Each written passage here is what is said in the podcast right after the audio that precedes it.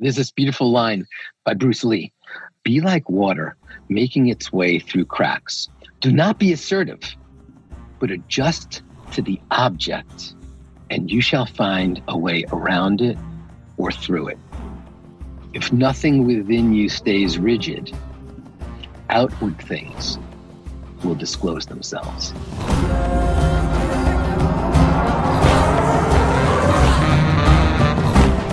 Welcome back to the Yogi Triathlete Podcast. We are Jess and BJ, and we're on a mission to create a better world.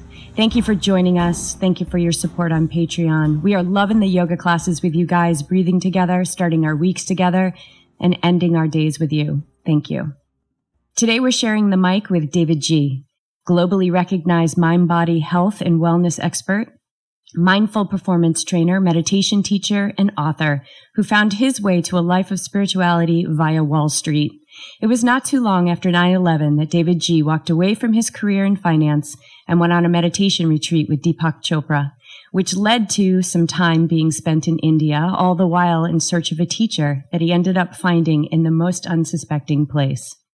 David G went on to study meditation and spirituality at the Chopra Center here in Carlsbad and became instrumental in the expansion of the center after being hired as acting COO shortly after arriving for his first visit.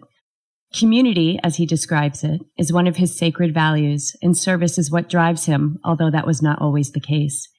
David G is a sacred teacher who has educated millions of people across the globe to open their hearts, realize their power, and live the life they dream. He has an extensive free library on his website, which he's been contributing to regularly for many years.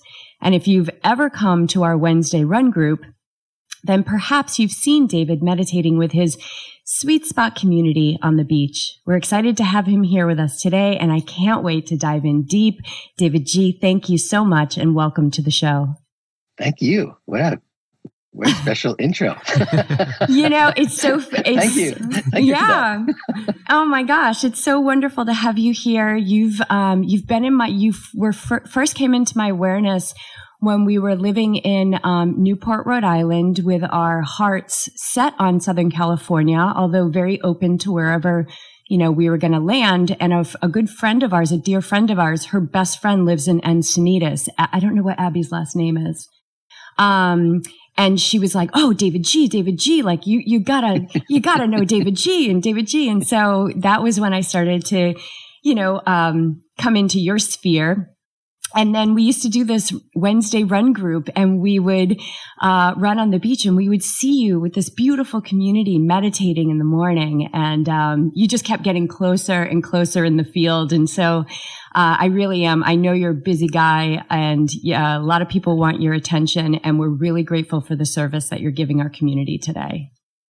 Uh, well, thank you so much uh, for uh, your kind words. And um, thank you for inviting me to hang out with you uh, today. Uh, yeah, you know, we know we know that Carlsbad is the uh, the sweet spot of the universe. So whether you're you know in the water, on the sand, or um, you know just walking along the streets, there's a certain energy here that's yeah. uh, pretty pretty special and i'm sure it's the same energy that attracted you is the is the same thing that attracted me. You know people always ask us um, you know how did you choose carlsbad? Why carlsbad? You know how did you find your place? Uh, you know what what was your list of pros and cons? And it was uh, in the the the answer i always give them it's like it opened it opened its arms and it welcomed us in. And we had we felt that window open and we had the opportunity to say no, right? Like we always have the choice to say, well, it might be a little too expensive. Well, it's a, you know, maybe it's a little too buttoned up. Well, it's this or that. But we just, we were just guided by our hearts and, you know, the beautiful place where we live. Everything's just been kind of handed to us. Um, almost like this continued welcoming and thank you from this this sweet spot. I don't know what it is, but the energy here is very, very powerful. Um, and I'm sure you feel that too. Oh yeah, and that's that's been going on for a really long time. Um, this is you know a little south of of Carlsbad um, is uh, where Paramahansa Yogananda uh, wrote autobiography of a yogi. Um, maybe 25 minutes north of here is Deer Park, where Thich Nhat Hanh, um, for many many years, uh, would teach and had and had his uh, one of his centers there. So there's there's something going on here, you know. So whether the people here are here or not, it's there's there's something energetic that pulls you to this uh, to this space. It does. I feel so blessed. Um, so let's talk about your pull to this space out here in Carlsbad because you were a corporate guy, high finance, Manhattan, working in uh, working in the World Trade Center buildings. Uh, I think um, I would love for you to dive in and, and tell us the story of how you left that life and and um, and what that turning that moment of of turnaround was for you and how you ended up here in Carlsbad. Yeah, um, I, I, never ever, uh, I never heard of Carlsbad uh, be, before I came out here, and uh, I was at, I was in New York. You know, I was born in, and raised in Queens. You know, I'm a New York kind of person, and so uh, I never thought for a second that I would leave all the magnificence, you know, of the of the of the East Coast, whether that's the culture, um, whether that's the dining, whether that's the diversity. You know, we can go on and on. You know, why why the East Coast and certainly why New York, you know, is that special sacred place. Um, but uh, you know, I started meditating when I was in college. I went to upstate New York. I went to Syracuse uh, for my undergrad, and uh, it was there that I first really dabbled in meditation. It was an experimental Asian studies uh, class. There were 12 of us. And uh, we sat in a circle every Tuesday, and our Zen master stood in the corner. And uh, we were instructed that when we had a thought come into our awareness, we should raise our hand. In his hand, he carried an 18 inch bamboo stick known as a keisaku, and he would thwack us on the back. Um, so I quickly learned not to raise my hand, even though I was having thoughts as they were as they were coming through. And so I left that school. You know, I was I was, I was finding real beauty in, in the meditations, but it was it was too jarring and and and not very comfortable for me. So I left that and started uh, candle gazing, and then I got into mantra meditation, and then mindfulness and vipassana and tantra and uh, then um, chocolate tasting meditations. And I was really like getting into some of these things I practiced for for weeks, others for, for years. Um, and as I got deeper involved in the corporate world, ultimately um, for a really extended stint uh, as a mergers and acquisitions uh, advisor, I realized that um, I had stopped meditating. And um, you know, I was waking up at you know some ridiculous hour uh, and I traded in my early morning meditation practice for an early morning train ride um, into the World Trade Center, as you mentioned. And um, I also realized that balance was gone from my life. And I don't know it was because I had stopped meditating or because I was working one of these crazy, you know, 24 7 um, type of careers where um, I was feeling no fulfillment. Wasn't really sure. Um, but in the wake of 9 11, as I was walking in southern Manhattan past a row of cardboard boxes that people um, were living in, um, suddenly poof, this hand reached out from a cardboard box, grabbed my pant leg. This guy pulled me down into him. Our eyes were like just a couple of inches apart. And he said to me, What's going to be on your tombstone? And I don't know what it was. I don't know if it was like God talking through this person or if suddenly I had you know, ever thought about that. Um, but suddenly that was like this moment. I call these butterfly moments. All the sound stopped, all the traffic stopped, all the people vanished. It was just me and him and that moment. And we had sort of like a, a dialogue where neither one of us were, were moving our lips, but and, and it felt like hours. It was probably just, you know, a minute. Um, but the second it ended, suddenly he like zapped back into the box and and my legs were weak. I was dripping sweat. I was hyperventilating, and I staggered over to like some steps uh, that were in front of an apartment building, and um, that was, you know, that was the shift. That was the shift uh, for me. And so I went. I went home that night, uh, relayed this story to my wife, and she was like, uh, "You definitely need to quit that job." um, guess guess what? There's this guy, Deepak Chopra. And I'd never heard of Deepak Chopra. I had no idea what she was talking. I thought she was talking about Francis Ford Coppola. And, you know, she said, there's this guy, Deepak Chopra, and he's doing a meditation retreat in Oxford, England. And you need to like leave that job and, and, and sort of like reset. And I'm fairly obedient. So I was like, okay, did that. And um, three days into doing that, I suddenly, after meditating for like five, six, seven hours a day, uh, it sort of like returned me, my returned my body to that to that space uh, so many years before then when I was meditating, and I felt joy for the first time uh, in like 20 years. I had that emotion actually had eluded me for for a couple of decades, and uh, each day it was uh, like my you know I was I had been so feeling so empty, and my heart was so uh, wounded. And but each day going through this process, it was like my heart was this uh, white linen cloth that had been dipped in black India ink, and each day it was like being draped through a rushing stream, and it just got lighter and lighter and lighter. And uh, I guess it was like the the sixth day of the retreat. You know, I, I was talking to Deepak, and I said, like, well, what do I do now? And he goes, "Oh, you should definitely go to India." And I was like, and, and again, I'm fairly obedient, so I was like, went to the went to the embassy, um, you know, went to the consulate, got a visa for India, and headed off to India uh, in search of the guru and uh, I searched high and low. Uh, went high up into the Himalayas to Dharamsala to see His Holiness the Dalai Lama. Um, he wasn't there that day. Um, I traveled around. I prayed every day. I meditated every morning. I was practicing yoga like three times a day. I was bathing in the Ganges. I was like doing all the stuff um, you know, in search of the guru, talking to these roadside rishis and like whatever. I was, you know, I was so thirsty. Um, and after about five and a half months of uh, of meeting incredible people, but certainly not finding the guru, uh, I was laying in a hammock in a cashew forest in Kerala, southern India. Uh, all these parrots were squawking, and I was reading uh, the Bhagavad Gita, um, which is like you know I I had read you know, hundreds and hundreds of times. You know, it's this ancient Indian text. Einstein read it every day. Gandhi read it every day. Uh, Emerson and Thoreau read it every single day. And so there I was with my my little copy. And um, suddenly, uh, as I read chapter two, verse forty-eight, which I had read hundreds of times, the lightning bolt hit me. And it's where, um, you know, the, the Gita, for those who, who don't know, it's really a story of the greatest warrior of all time, Arjuna, who's on the battlefield and he's about to lead his troops into battle. He's the greatest warrior. And but he's conflicted as he looks across the battlefield at those 20,000 soldiers, he sees his classmates, he sees his teachers, he sees people from his village that he grew up with and he's so so tortured because this is a you know like a Hatfield versus McCoy kind of kind of battle.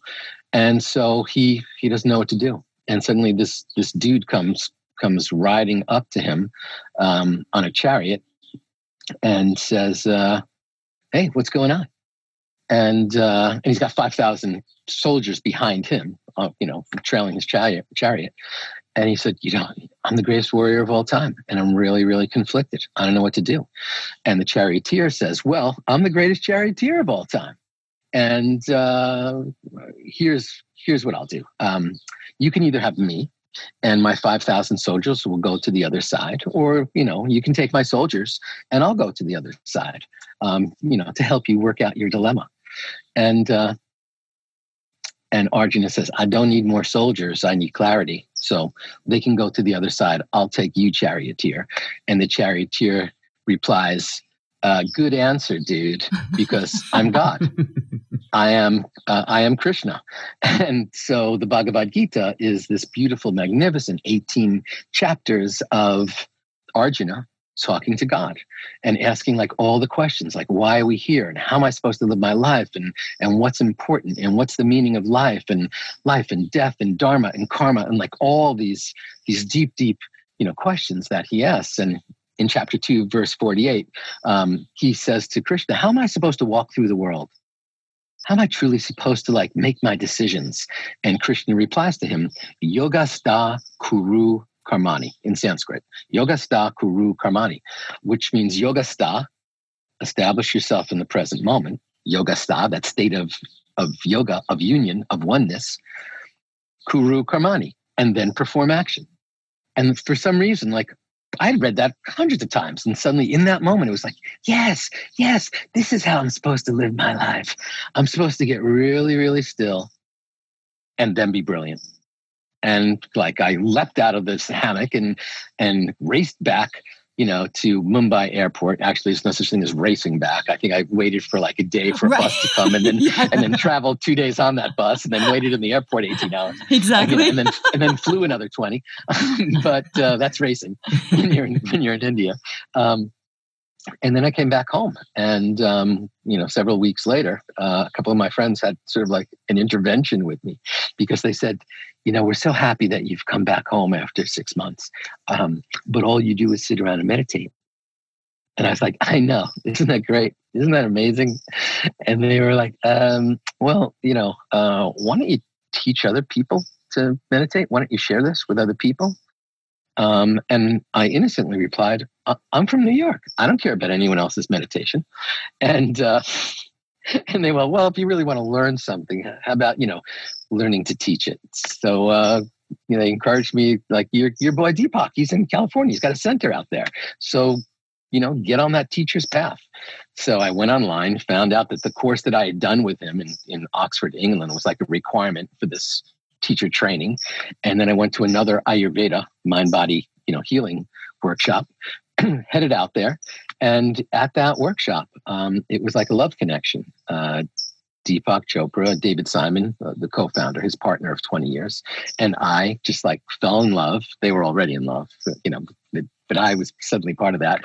And they invited me to, um, they said, like, what are you doing now? And I go, uh, nothing. All I do is sit around and meditate, you know? And they're like, uh, well, you have these skills, right? I go, yeah, yeah. I'm a turnaround. I, I can turn around companies. I can, I can really like help the Chopra Center. Um, how come there's only 30 people at this event? There's supposed to be like 3,000. They said, uh, yeah, well, after 9 11, not a lot of people are traveling. I go, let me bring my expertise here. And then maybe you could share with me everything you've, you know. And so I'm sure they rolled their eyes at that one, but they mm-hmm. said, okay, let's do it. And so that began this really beautiful apprenticeship where for 10 years, um, as you mentioned, you know, I was the, the COO and then I was the lead educator. And then um, they appointed me the, uh, the first dean of Chopra Center University. And for 10 years, we traveled the world. Um, Deepak teaching about metaphysics, David Simon talking about mind body healing, and, and me teaching the meditation uh, component. And uh, in 2012, David Simon uh, succumbed to a, uh, a brain tumor. We always said that was like the cosmic joke. Neurologist dedicated to healing diagnosed with a terminal brain tumor, and he ter- and he actually diagnosed it himself, uh, self-diagnosed it, and um, and after that moment, um, I was like, you know what? I think I've, you know, these ten years have been amazing, and I think it's time for me to leave the nest and to let go of this dream that I thought we would the three of us would be here forever, but that's clearly not going to be the case. So let me get out there and, and teach in places that I otherwise, you know, I, am not teaching. Let me go to other countries and hospitals and work in schools and and teach members of the military and you know people in the corporate world. Let me do like all this cooped out stuff. And so that's what I've been doing since 2012.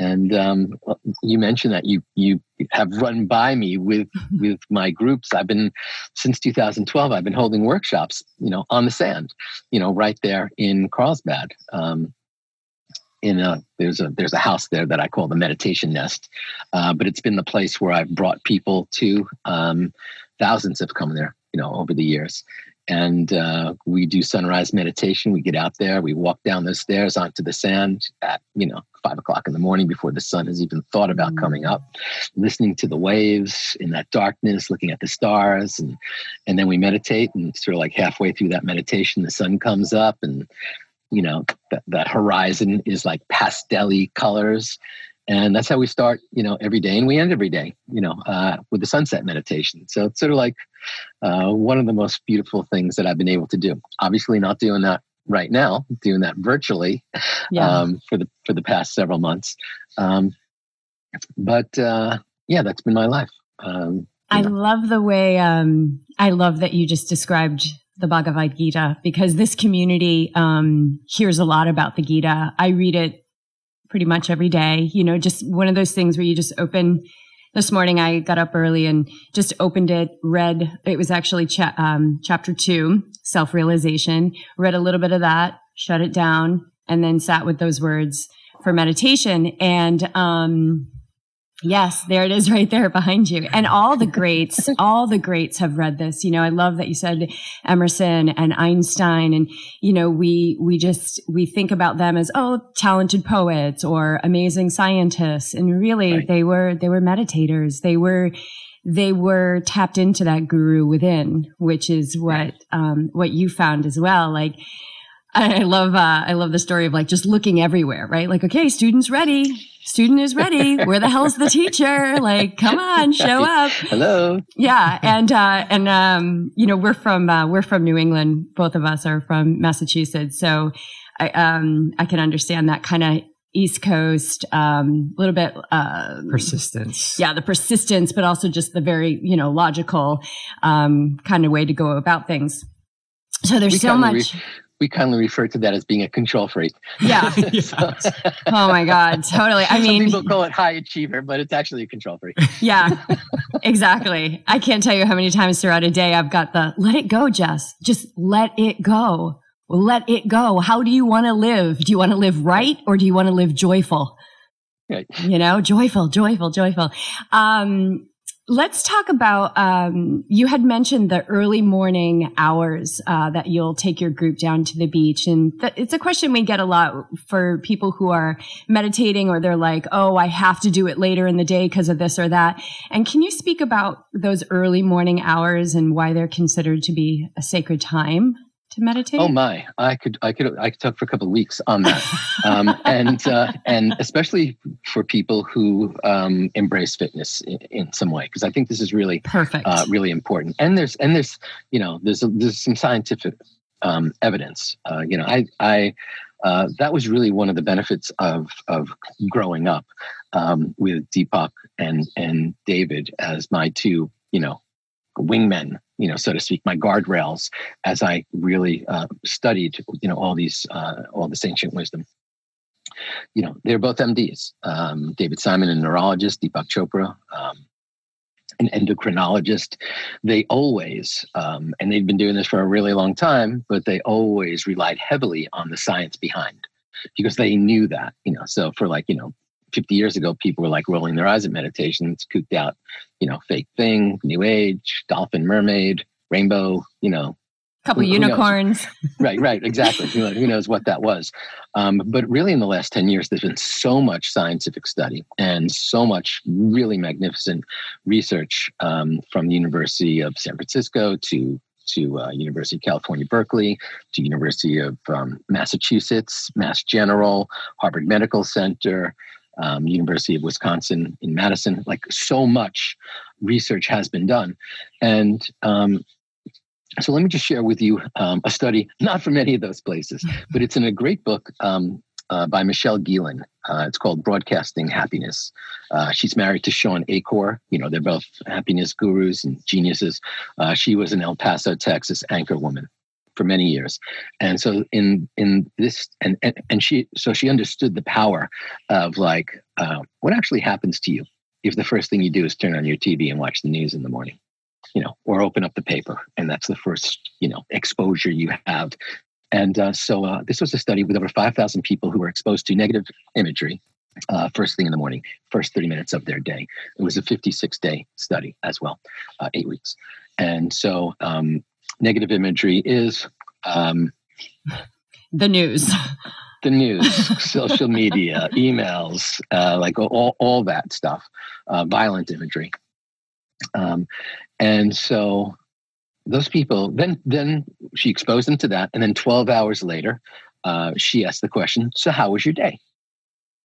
And 12 hours later, um, those people even if they got a new job, even if they got a new car, even if they fell in love, were 40% more likely to say, uh, it was a crappy day. It was all right. No matter what happened, actually, in the 12 hours.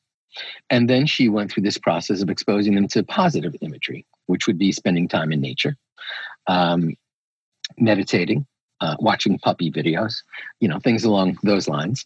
And um, then 12 hours later, ask them, So, how was your day? And even if they crashed their car, got fired from their job, or got dumped in that relationship, they were 20% more likely to say, oh, it was, it was a pretty good day.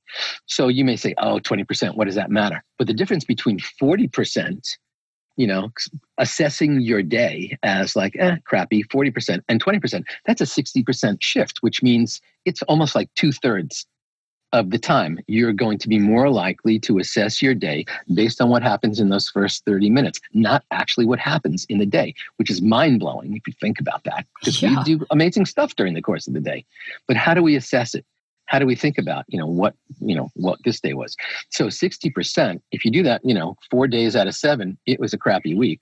If you do that, you know, uh, three weeks out of the month, it was a crappy month. If you do that six months out of the year, it was a crappy year you know suddenly six years out of a decade it was a crappy decade and suddenly we start to realize that we are assessing and evaluating our life based on what that starting point is every single day and so that's incredible so i thought that was like a very very cool study you know yeah that's a pretty that's strong pretty profound yeah. yeah. that's a pretty strong case the foundation get up in, in the morning yeah yeah, so I like to wake up really early. I like to wake up just a little bit before the birds. Um, and then sort of like get pulled into uh, the day. Um, I also like to start coming from a place of stillness. So, um, you know, my practice is to, uh, that I've been teaching people for, for about 15 years now is RPM rise, P, meditate. So, you know, that type of strategy. And a lot of people say, well, shouldn't I do yoga first or shouldn't I run first? And, you know, I would say, well, there's such a low barrier to entry from the moment you open your eyes. Why not just slide into a stillness and silence practice as opposed to getting up, going to the gym, and then trying to slow yourself down or connect to that? Because most people, you know, bail on meditation. I've taught hundreds of thousands of people and I've gotten their feedback like, why do you stop? What's the impediment? What stands in your way? And it's like, well, I don't have enough time, or I'm not doing it right, or you know, I got other other things to do. But the reality is, if we can begin our day with that seed of stillness and silence, then and really, what are we doing when we meditate? We're cultivating our ability to witness. If, if nothing else, it's not meant to give us like a high, you know, or or or a transcendent experience. We're just cultivating our ability to come back to the present moment. So that allows you to then run being more present. It allows you to be at work being more present. Like whatever you do has a teeny little bit of your unconditioned self, a teeny little bit of stillness, of silence, um, which then allows you to be more patient, more creative, uh, more present through the process. You know, we've all run, and suddenly, like, you know, 10 miles later, you're like, I have no idea what, was in my head. You know, I, we've been in cars doing that which is pretty scary if you think about it. You know, we've suddenly driven like 10 miles going like, I didn't actually remember looking out the window or holding the steering wheel or, or even that my, my car had a brake or a gas. Um, so, so, when we cultivate our ability to witness, it allows us to just bring a little bit of space, this teeny little space, space between thoughts, space between words, space between actions. We don't control anything that comes into us over the course of a day. We don't control any of it. It's all external, and the universe delivers to us whatever it's going to deliver. But then there's a space between what comes in and then what we do next, whether that's a thought, a conversation, or an action. And so, if we can cultivate that space and be a little more reflective instead of reflexive, be a little more thoughtful instead of thoughtless, be a little more mindful, be a little more patient, be a little calmer, allow things to unfold you know, there's this beautiful uh, line by Lao Tzu. It's like 5,000 years old. Um, do you have the patience to wait until your mud settles and the water is clear? But there's a second part to that, which sort of has, you know, doesn't fit on the meme, so a lot of people don't know it. Um, but there's like a second sentence that follows that. Can you remain unmoving till the right action arises by itself? And so suddenly you start to realize, you know, and that doesn't mean sit on the couch and be a stoner or a slacker you know that means can you prepare? Can you truly you know get to that space where you allow you know whatever's going on outside of you to deliver the perfect moment and you are in that perfect moment? You know we've all done that you know said the perfect thing at the perfect time you know suddenly like done the perfect thing in the exact perfect time you know spontaneous right action and or spontaneous right speech. So i think we can cultivate that by starting our day with just with that little seed And, you know, during my practice, you know, I'll ask some sacred questions, you know, fairly deep questions. Uh, not like uh, should I get you know three avocados or two avocados when I go to the supermarket, or like should I check that email, or need you know not those kind of questions, but you know deeper questions like who am I when I'm at my best? You know, like w- w- what are the ways that I show up when I'm my best expression, um, or what am I grateful for? Or how can I help others? How can I heal others? How can I serve others using my native energies? using my unique gifts and my special talents? You know, so I ask those kind of questions, which really wash away anything else that that could possibly be out there. Uh, then I then I set some intentions, and a lot of people go, "Oh, intention setting. That's like such a you know a woo woo kooky new age thing." And I was like, "Well, don't you do that when you type your address into a GPS, or you know use use Google Maps, or or you know your IMAP?" Um, it doesn't mean that you have to go to that place, but there's a higher likelihood you'll actually move in the direction that you set. So I believe every day in, in setting those intentions, and I believe in a gratitude practice. There's science behind, you know, there's actually, you know, science that people who have a daily gratitude practice um, have deeper levels of fulfillment uh, in life and are more physically and emotionally healthy. Um, and you know, after that medit- that I meditate, you know, you know, just sit in silence. Whatever technique, it doesn't really matter whether you're using a mantra or following your breath or using mindfulness or you know, something along those lines. And then when you open your eyes, because when we meditate, we're not looking for the experience in the meditation. But when we open our eyes, now we're back here with the rest of us, and now we've got that seed planted. And so now we, we're living more intentional lives. We're living more purposeful decisions as opposed to just randomly responding to the world as it's coming at us. Um, so I think there's there's not just science, but there's logic behind just beginning your day. You know, starting the process um, just with a little bit of present moment practice, whatever whatever that means to. You know, it means different things to different people. And a lot of people say, well, isn't my running my meditation? Isn't my gardening my meditation? Isn't my washing the dishes my meditation? And I would say, well, if, if you if you if you think that, fine. But but realistically, all those things are actions. Everything is an activity that we're doing. And there's only one stillness. So all those other things, yes, it can be a med- very meditative yoga practice. It can be a very meditative run or bike. But the reality is, there's only one stillness. So imagine if whatever you were doing, activity wise, was infused with that stillness flowing through every aspect of it. You touched upon, I love that so much, the, especially for athletes. Um, and you talked about the, the, the allowing, right? Just let's, let's allow. And as control freaks, we want to control. There's a fine line, um, that we, we receive feedback on where, where the athletes will say, should I just not, well, why should I even just go out and run then? I mean, it's not coming to me. Like I'm not feeling compelled to go out. So should I just not even try? And we get this argument a lot. Like, should I not try? You're saying to allow. Where is that? Where is that balance in an athlete still doing the work for the sake of like doing the work for the sake of the work, not so much committed to that outcome? How can they find that, re- that massaging that relationship?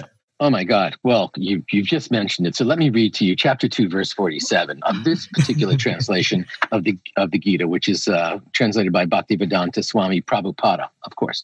Um, so check this out. This is one of the most beautiful lines that, that I've heard. I haven't, and I've read uh, over a hundred different translations, but this translation, this particular um, chapter and verse, you have a right to perform your pres- prescribed duty but you are not entitled to the fruits of action. Never consider yourself the cause of the results of your activities and never be attached to not doing your duty. Now, I was, tra- I was translated that as we have total control over our own actions, but no control over the fruit of our actions, yet we're all living in the fruit. And so here, right here, it says, you know, I just love that, that one line. Never consider yourself the cause of the results of your activities. Just like, whew, that's intense. But I'm, aren't I responsible for everything? Aren't I, aren't I the one who like made it made it all happen? Um, and it's like actually, no. Just like you could be the greatest kisser in the world, the most masterful kisser on the planet. And you know that most of the time you lay that kiss on and people swoon on the other end of that. Okay. They crush that.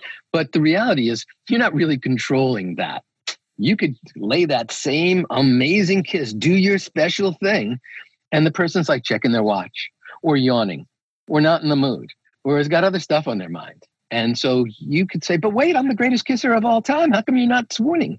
Well, because we don't control the fruit of the action. So our goal is to just keep cultivating and honing the thing that we are doing and let the fruits unfold. Yes, we can have goals, of course. Yes, we can even look at those goals. But you know, it's it's classic running stuff. If my if my vision is always out there, I will trip over the curb if I'm not looking where my feet are coming down and picking up from, I'm gonna I'm gonna bump into stuff. And so awareness is truly the full awareness, not our eye on the future. I believe our attention needs to be in the present moment and our intention can be in the future. Beautiful. And that allows us to live presently, having goals and agendas, but being detached from the outcome. Yeah.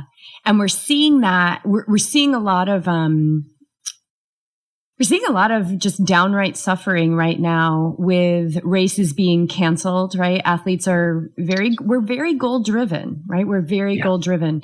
And, um, so these races are being canceled and they're, they're really overwhelmed by the emotion that they had and the disappointment. And I mean, I've, I've heard words that, you know, I've worked with some folks who are feeling really depressed.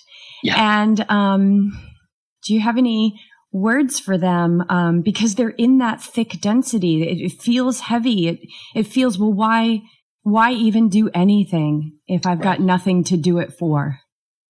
Yeah. Well, you know, again, it goes back to that control freak, high achiever kind of kind of thing.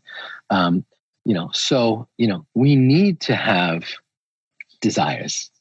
Desires are important desires keep us moving forward desires keep us moving towards uh, the fulfillment of you know what, what we what, what, we long for um, but it's our attachment to the desire that creates the suffering desires don't create suffering desires are beautiful but our attachment to that desire because suddenly now you know we're not even thinking about the run. We're thinking about the finish line. We're thinking about the the medal. We're thinking about the you know the that feeling. So it's like why do you run? You know it's, it's classic Forrest Gump you know the great sage you know philosophy you know you know where it's like running because I just feel like running you know and then the same day like I think I'll stop running um, so I think we always have to come back to the why the why of like anything. So if you were only running because you wanted to win something then truly you know your love for the thing was you know distinctly ego driven and that takes us into a potential pain spiral. Uh, we start living our lives it, it's called object referral. Things outside of me make me happy so if i'm like a big fan of the of the la lakers and they win i'm happy if they lose i'm sad and and I have no control over whether they they win or lose or who's playing or what's even going on. But I'm basing my whole happiness in life based on this other thing, this external thing. So we need to cultivate our ability for self referral, which means our true, deep fulfillment comes from within. Not so easy, you know, but you know, go if someone's only performing something for the high five at the end, well, they've sort of like missed the the, the, the poetry of it. They've missed the magnificence, you know, of that thing, and that's why um, you know that's why different people choose different types of activities. It's the thing. Why do some people go no nah i love to I, I, love to ride. I don't really like running that much you know but i but i but you put me on a bike and i can just keep going. You know this it's not because of a finish line. Somehow they they love the way their body feels. They love the, the movement of it. They love the speed. They love you know the whole thing. But if we're only going to like do the thing because of some celebration at the end we've hitched our star to something that's that's out of our control. Not that we should you know be happy to be in the middle of any race and then it gets canceled at the halfway point you know because then it's like but uh, uh, uh, uh, uh. um, but you know, uh, certainly it's understandable. Uh, a lot of people have had their happiness and their fulfillment tied up to completing, and it's really in the doing. So probably the people who are more process oriented are better lovers. You know, um, you know, in the in that process, and everybody who's looking for like, you know, the completion part probably is leaving someone in the dust there. So we would say, we would say that um, this can be cultivated. This can be like, well, maybe you don't really like running. Maybe you only like winning. So find another thing where you're like, you know, maybe you get a T-shirt that says, um, uh, I, "I win all my races," and so even if you're just running around the block, you know, you like feel that you'll be getting those props from everyone around you. Like, oh, damn, he he or she wins every one of their races. Um, but the reality is, you know, we do the thing for the doing of the thing. Yeah. And we actually don't control the fruit. Mm. So, I mean, you think of some of the really amazing runners or um, amazing athletes who are like, you know, maybe in the top 10, but there's none of the people who might beat them in that competition. So are they failures? You know, or, or are they doing the thing they love to do and just raising their game? I think we always need to be in competition with ourselves. And, yeah. and I think that that's the key. So, you know, maybe it's your be- about your personal best. You don't need a race to do your personal best. You probably need, you know, a, a formal and official race so that someone can be witnessing your personal best. But these are interesting times. And again, we don't control this, and who knows how long this goes. No one's ever experienced this kind of thing. Everyone's running with the parking brake on. Everyone is out there living their lives with the parking brake on. You know, we're getting squeezed in, the walls are coming in tighter and tighter and tighter, and the streets are speaking at the same exact time. And so we have this like very, very weird dichotomy of this, this, this um, being compressed at the same time as we're being launched out and so these are not ordinary times. And I would, you know, ask those people, okay, so five years from now, you'll remember, oh yeah, all those all those races that got canceled in 2020. Here's what I did. Here's how I stepped into my power during that. You know, here's how I determined I love to ri- to run. Here's how I determined I love to show up. And yes, there's something about the camaraderie. You know, we're all missing that. You know, I do events with, you know, 30, 50, 100 people, you know, for days on end. And uh, now I'm, you know, sort of like group meditating with people around the globe, you know, sitting here in my little treehouse. So, you know, am, am I lamenting it? Um, probably that first time I was like, oh, I love the group thing so much more. And that was like so COVID 19 ago.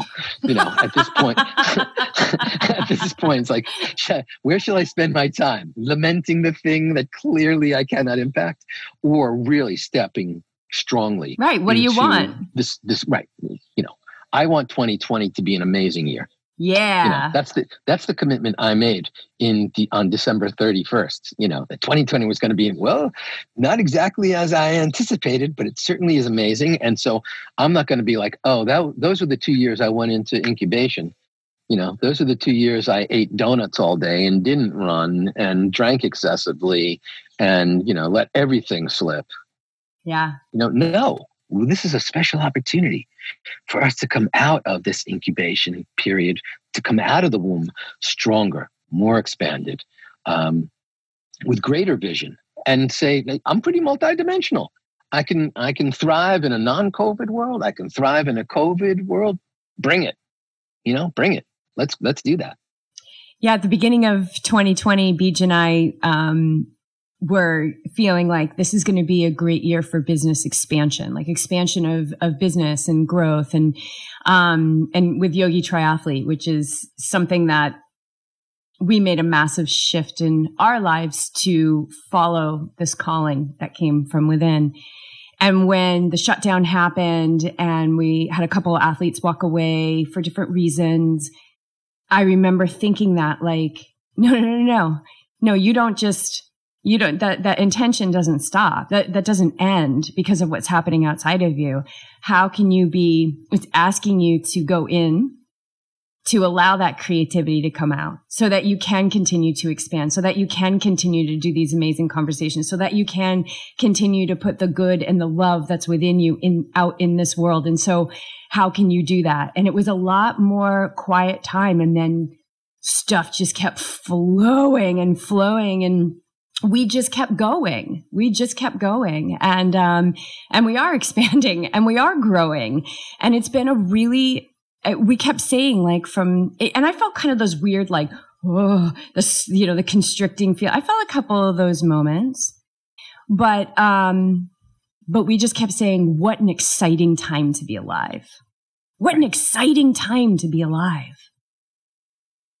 Um, well, yeah, the change. I'm just thinking about the change that everybody wants to make. It usually happens when we're when we're pushed up against a wall, and we've been given the gift this year of constantly being given this operate we're, we're, we're in a corner right now we're in a corner and and even more intense is just yesterday Garmin, which is the the company that records people's most people's data on their watches and uploads it and being able to see it, went down and it's been down. And we're just given that next level of how are you going to react? Like you now you're really in a corner. If you thought you were in a corner with COVID, you can't go on the trails of the roads. Now you're really in a corner where if you don't see your data, you don't see your run up there, did it really happen? So we're constantly, um, this this process is this year has been constantly uh, intensifying, you could say. But but externally, like we just talked about, externally it's intensifying. But how are you reacting as each thing unfolds? How are you uh, embracing um, each challenge as as the opportunity that's pushing you into a corner to react. Like this is when most people change, right? Uh, loss, uh, death, um, losing a job, whatever it is, they're pushed into a corner and they need to change. yeah, I mean, uh, um, building on what you just said, that's beautiful. That's so perfect. You know, we we know the story of the Buddha. You know, at a certain point in the in the in the uh, well in Siddhartha's life, um, he said, you know, I'm gonna I'm gonna sit under this uh, this this peepal tree, uh, this fig tree, um, in the in the town of, of of Gaya. He sat under that tree for 49 days, and during those 49 days, the devil, Mara, tempted him and laughed at him and mocked him and like did all this stuff, and the Buddha was just like, just kept meditating, just kept meditating, just kept meditating. And, and supposedly, story goes, this is 2,600 years ago, um, you know, uh, suddenly on the 49th day, Buddha attained, uh, well, Siddhartha attained enlightenment. And then that's why he was named the Buddha, which means the awakened one. Um, and so the devil, Mara, um, was like, yeah, big deal. So you attained enlightenment. There's no one here to even confirm it. There's no one here to validate it. All right. So, like, it's just a joke. It's pathetic. It's an absolute fake experience. And the Buddha looked around and said, Actually, the earth is my witness. And so, if you ever seen, and so his, you know, his hands, you know, were like, you know, in Gyan Mudra. And so if you ever see those those pictures or those statues of the Buddha with his hand draped over his knee, that is the moment of enlightenment where he reached down to touch the earth so that the earth could be his witness. So, you know, uh, it wasn't Garmin, um, know, 2600 years ago. That was like his version of garmin. Yeah you know? Totally. um, but like you know that was probably like a time of like abacuses and things like that. But you know he reached down and was like well you know what? I i you're right. There's no one else here. I can't prove it. But you know what? For me the earth will be my witness right here. And so you know that's what people have to do. It's just like roll their eyes and say garmin sucks you know, short the stock if you if you have to, you know, or, or something along those lines, and and and realize um, that um, okay, um, that's all you got. That's first you don't let me run, and then when I do, you you don't let me record it. Okay, I can still run. You can't stop me from doing that. You know, so uh, you know, we just have to keep. You know, there's this beautiful line by um by uh, by Bruce Lee. Um, you know, Bruce Lee. You know, he's been quoted a lot talking about uh, about water. But there's this like beautiful line, you know, be like water making its way through cracks. Do not be assertive, but adjust to the object, and you shall find a way around it or through it. If nothing within you stays rigid, outward things will disclose themselves. So suddenly it's like, you know what? This thing is the rigidity isn't Garmin or the feed or the Wi-Fi or the or the lockdown or like any of that stuff. It's the in, you know the internal rigidity. It's the limiting belief inside. It's the constriction inside. And so these are like magnificent growth moments. It's like you know we never, no one ever at the end of the day sits down and goes, hmm, what did I learn about myself today? What did I learn about life today? No one's doing that ever, ever you know uh, maybe one person did it yesterday. Um, but but you know so since we don't have that that's why i recommend the second meditation of the day. You know i call them the bookends of the day. You know you the first one sets the table. The second one sort of like washes the dishes. There's a whole bunch of stuff that we've probably absorbed over the course of the day that we've held on to that we've taken personally that we've gotten pissed off about. All the stuff we've like built up. You know and then usually we like take it into our into back into our homes for dinner. You know, it's like you wouldn't believe what happened to me at seven o'clock this morning. You know, 12 hours ago, someone cut me off. You know, it's like, who needed to hear that? And really, you've been holding on to that for 12 hours? That's what you took away from the day? Um, you know, but if we can just have a just a mini practice in the afternoon, somewhere between like two and six, that's sort of like our processing, our letting go. I even, I even, you know, sometimes do just uh, as you breathe in, silently repeat let. And as you breathe out, silently repeat go. And just like look, do that for five minutes because you know there's stuff that you took personally. You know there's stuff that pissed you off that you're like, I will not let Garmin go. Guess what? Garmin doesn't know you're pissed off. And if they do, they don't know it's you. And if they and, and whatever, they're doing their thing. You know, they're not they're not happy that they're shut down. But like you suddenly start to think about all these grudges and grievances that we're holding against entities who don't even know we're holding the grudge or the grievance. So like who's suffering? It's not Garmin, you know, because people aren't going to be like, fine, I'm going to unsubscribe from that. No, they're not.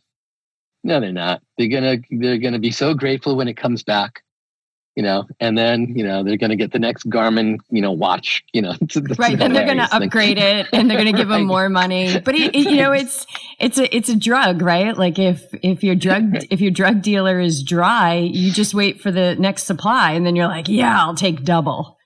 Right. Exactly. you know, so and every I, once in a while, every once in a while, you bump into like a new drug dealer who's got like something else. But the reality is, within our worlds, you know, someone said to me, "Why don't you like lose all that Apple stuff?" And I'm like, Apple, I have an iPhone. I've got a MacBook Pro. I send them, you know, ten dollars a month for storage. Uh, I've got AirPods. I I can't leave ever leave Apple. I'm I'm so like embedded and hooked into that. And so suddenly, you know, we've we've made these relationships with these these other companies. And, you know, so when they suck, we have to go like, well, you know, I love so much about them.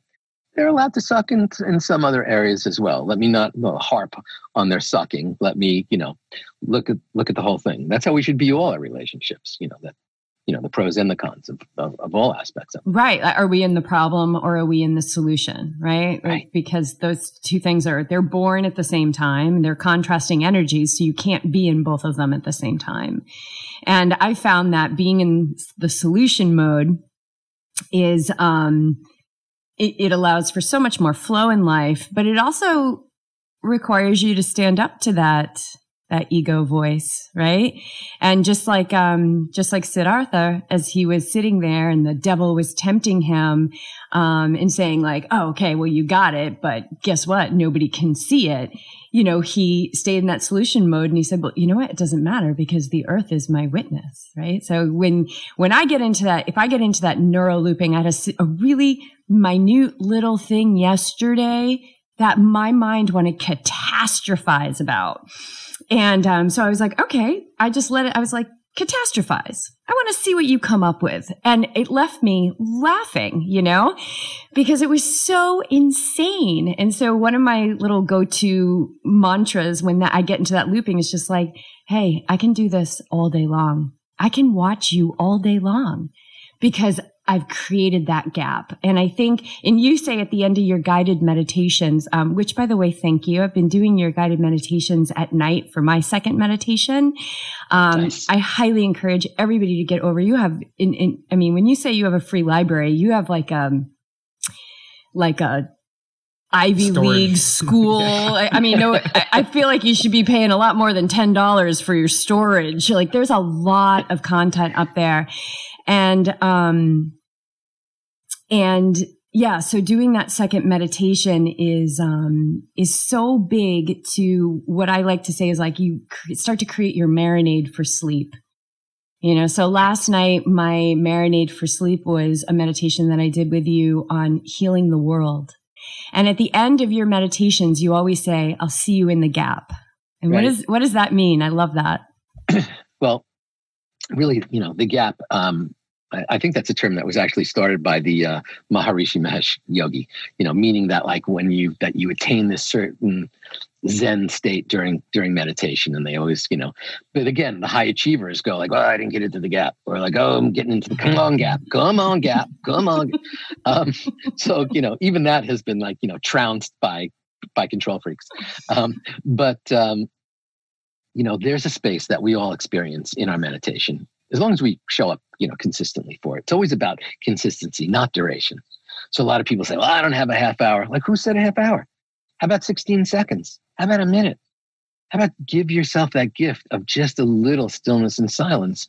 We know scientifically that your brain works better if you give yourself like some kind of break every 45 minutes, even. Um, so that gap is that space where maybe it's a flicker. In Sanskrit, they call this Atma Darshan, glimpsing the soul. Maybe it's just a flicker where you're like, oh, did I just fall asleep?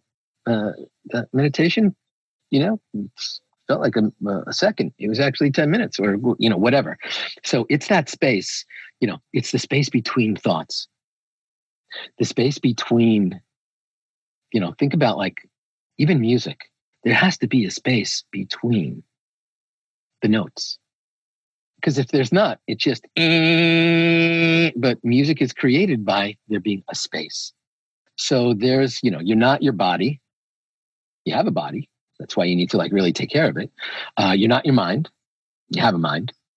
You know, like so we have to like realize like so what are we deeper deeper beneath all this this flesh casing that we're sealed in for the span of a lifetime you know we are that gap we are that space so we are the space, the space between breath, the space between thought, the space between words and, and actions.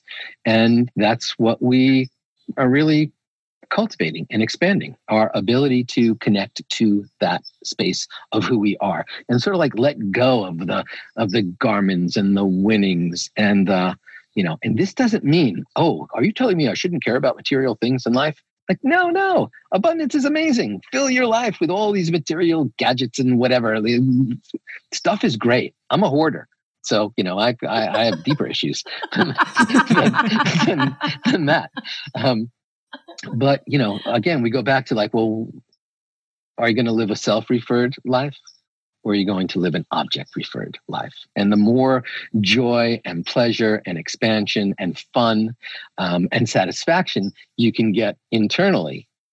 Like, so if anyone's ever said to you, people say this to me occasionally, like, I'll say something Uh, I'll mumble something and then start laughing hysterically, and no one's even heard what I've said, but they just see me laughing and they say, "You you really enjoy hanging out with yourself. You love like entertaining yourself, you know." And I'm like, "Yeah, it's just it's so funny this this thought I had and, and giggling over it, you know." So if we can cultivate our ability to to live more from our own source, as opposed to finding the satisfaction because you know we've all like saved up for something then we've gotten the thing and then we like loving it and then suddenly it gets a nick or a dent or a bump or it stops working or it's whatever and then 10 years later we're like we got the new thing already. We didn't even we were so attached to that thing. So again it comes back to like attachment. We should have all this joy and all this fun and all this abundance. It's just when we start to cling to it a little too tightly that's where the where the pain you know comes in. And i'm sure as a meditator you you get that you know this happens naturally. You don't have to even be like studying or exploring other philosophies. You just have to be connecting to that space. And suddenly it's like i love connecting to that space. You know i know i know that that space you know i meditated i don't know 5 hours ago 4 hours ago. But it's it's it's here. It's part of this. I can feel the space you know, the, so that is the gap. You know, we're sort of like hanging out in the gap here, having a conversation. I love it. That's awesome.